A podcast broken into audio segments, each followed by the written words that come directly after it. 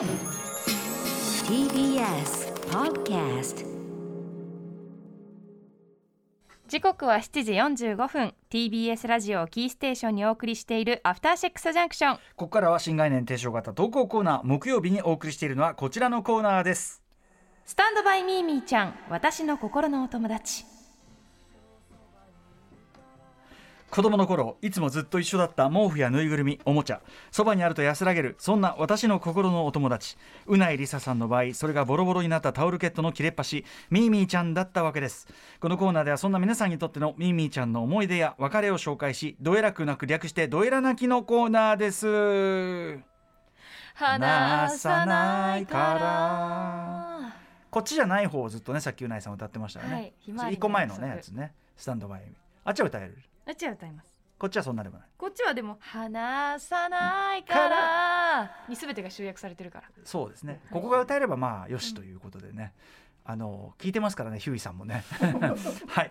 ということで、えー、あのミミちゃんなんですけどちょっと続報と言いましょうか。そうなんですよ。あのなんていうの一旦お送りいただいたやつにですね、はい。我々のリアクションを受けてさらにねお便りをいただいてこちらご紹介しましょう。はい、ラジオネームにゃんころモチベイさん。先々週ですね息子が西松屋で買ったパジャマを2歳から11歳までずっと着続けていたというメールをこちらのコーナーでご紹介しま2した。歳だよだって。そう。ね2歳ってだって何センチくらいですか？60センチくらい、まあいやそんな小さいそんなこけしみたいな大きさじゃないけど。何十センチくらいですか？まあでも80センチくらいですかね。80もない。80もない。2歳はだからまだ赤ちゃんの延長線上じゃないそうですよね。11は全11はだって然100おう。14050ぐらいは。人によってはね相当ムクムクいってますからね。まあ着て続けたというメーずルをご紹介っと同じパジャマを着続けてたというにゃんころモチベイさんからはい。メッセージが来ました、えーメールを読んでいただいたにゃんころモチベイです。歌丸さんが見たがっていたパジャマの写真をお送りします、あはいはいはい。現在18歳の長男に投稿が採用された旨を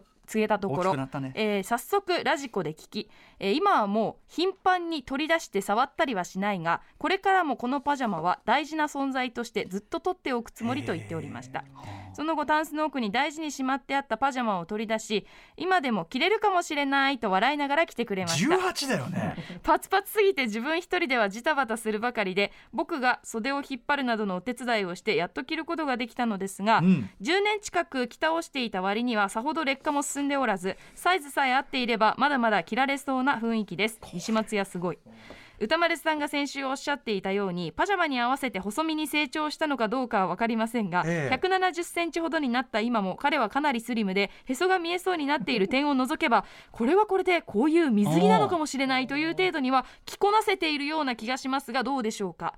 ちなみに袖のきつさは全然耐えられるが脇の締め付けが半端ないようで写真を撮っているうちにもう痛いと言い始めたので、危ない早々脱いでもらいました。以上パジャマとしてうちの長男に毎日スリスリされたミーミーちゃんの現在のご報告でした。ということで写真を送っていただいたんですが、これ18歳の息子さん非常にですねなんかちょっと割れた腹筋がお腹からね、はい。見えてるぐらい立派な体格されててですね、はい。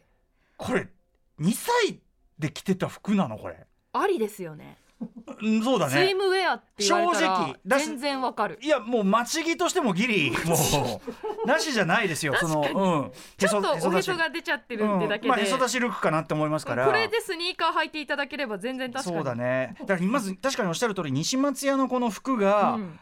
まあ丈夫だよねまずね、あの綺麗だしねすごくね、はい。あと印刷がちょっとあの白黒なのでうん。色味までは確認できないんですけど、え状態かなりいいですよね、そうだね。なんうん。かプリントも全然かすけてないし、はい。この車のね。と同時にこのさ2歳が着てた服にしたらでかくない？これ広がったのこれ。広がったんじゃないですか？広がった。あ今カラーの方をパソコンでもともと体格がいいお子さんだったのかな？2めちゃ歳くちゃ保存状態いいな、ねえ。西松屋さんの素材が良かったんでしょうね。あそう。でもこんなことできるんだ。え2歳って改めてじゃあ60センチぐらいだとして今170センチですよね、えええええすごいですね。あ90センチくらい90 2歳児。2歳はそんなあるんだ。あ90そうですか。あー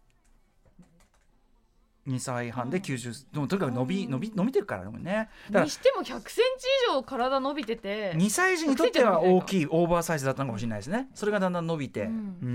ん。はい。すごいですね。あの息子さんにもよろしくお伝えください。ありがとうございます。来てくださってありがとうございます、はいまあ、これずっと来てると多分血管が詰まったりしてなかなかね危大険があるかもしれません取っておいてほしいですね。そう破れたりした日にはねこんなんでね、はい、といはい。う続報でした、といったあたりで、えー今週のミーミーちゃんをご紹介いたしましょう。こちらもじゃあうなぽん読みでよろしくお願いします、ラジオネームミニスカートハイソさんのスタンドバイミーミーちゃん。私の心のお友達35歳一児の母ですがまだうさぎのぬいぐるみを愛用しており毎週なんとなく恥ずかしいような気持ちで楽しく聞いています、うん。現在の私の2代目うささんは15年以上前に六本木のドンキでもはや誰が買った誰だったのかさえ思い出せないパリピ男性にノリで買ってもらったものです そんなことよりも今回お伝えしたいのは6ヶ月の息子がうさぎの顔がついたおくるみがないと泣くようになってきてしまったことです。おー6ヶ月、うん。生まれる前に購入していたおくるみなのですが生後3ヶ月頃からすでにその片鱗があり内心このままではやばい。息子までミーミーちゃんに頼った人生になってしまうと思い、えーおくるみちなみにうちなみにうさぎ柄の布だそうです、を2日に1回に制限するなど距離を取ろうと試みましたそれが現在洗濯中はずっとぐずぐずと泣き乾燥が終わったうさぎ布を与えるとパーッと笑顔になりうさぎ布に心ゆくまで全身で舐め回しています。はい。えーまだ保育園に行っている間は思い出さないのかぐずらないようなのですがいつうさぎ布がないとダメな体に完成してしまわないか大変心配しております。というのも私の初代うささんは同じサイズ感同じ色のゾウさんだったのです。ほうほうゾウさんとは日本各地そして海外旅行も共にした戦友でもあります。特に初めてのニューヨークは18歳の誕生日に一人旅でした。当時は高校で一人でニューヨークなんてすごいねと言われるとゾウさんも一緒だけどねと心の中で返していたほどです。あところがある日ちょっと定住地が定まらない外泊を続けて実家に帰ると ゾウさんは待っていてくれませんでした母に問いただすもそんなの知らないの一点張り。ーうん。いやいや家の中でも持ち歩いていたんだから見てたはずでしょ。あのゾウさんだよ。私は立ち直るのに数ヶ月を要しました。いつでも触れると思っていたゾウさんがもう手の中にはいない。それが理由というわけではありませんがもともと折り合いの悪かった母のもとを10代で離れ今年正式に絶縁をしました、母は私の息子にも一度も会っていません今私は第二子を妊娠中なのですがその子もミーミーちゃんを生み出すのかいろんな意味で将来が楽しみな今日この頃です。あらまなんかいろんな要素が入ってましたけど、はい。あのすね現在も愛用中の2代目うさちゃんが、はい。あのドンキで知らないパリピン買ってもらったとか いろんな気になるディテールがありました。住地が定まらない外泊を続けていたとか、なかなかねこうワイルドにね、うん。過ごされてて。まあそれはそれで全然いいんだけどただ、はい。これ要はあれですよね。お母様が勝手に捨てちゃって、はい。でそれそれだけが原因ではないけどももともと折り合いが悪くて、うん。絶縁というところまで。あのーかやっぱ勝手に捨てちゃダメっていうのはねね。あの繰り返しこの話の中で出てきますけど、うんうんうんうん。やっぱね許せなくなっちゃうっていうね。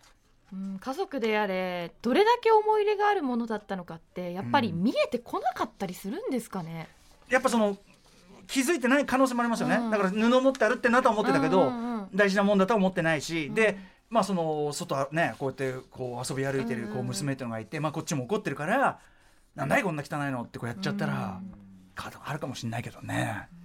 いやーということでなんか人生それぞれなんていうのさまざまな起伏を感じられるメールでございましたメッね。はい、ということであ、はい。ありがとうございます。まだまだ募集してますねミニーちゃん。はい、スタンドバイミーミーちゃん私の心のお友達では皆さから皆様からメールをお待ちしております。宛先は歌丸アットマーク tbs.co.jp 歌丸アットマーク tbs.co.jp まで投稿が採用された方には番組ステッカーを差し上げます。以上スタンドバイミーミーちゃん私の心のお友達でした。話さないから。間に合った After Six Junction.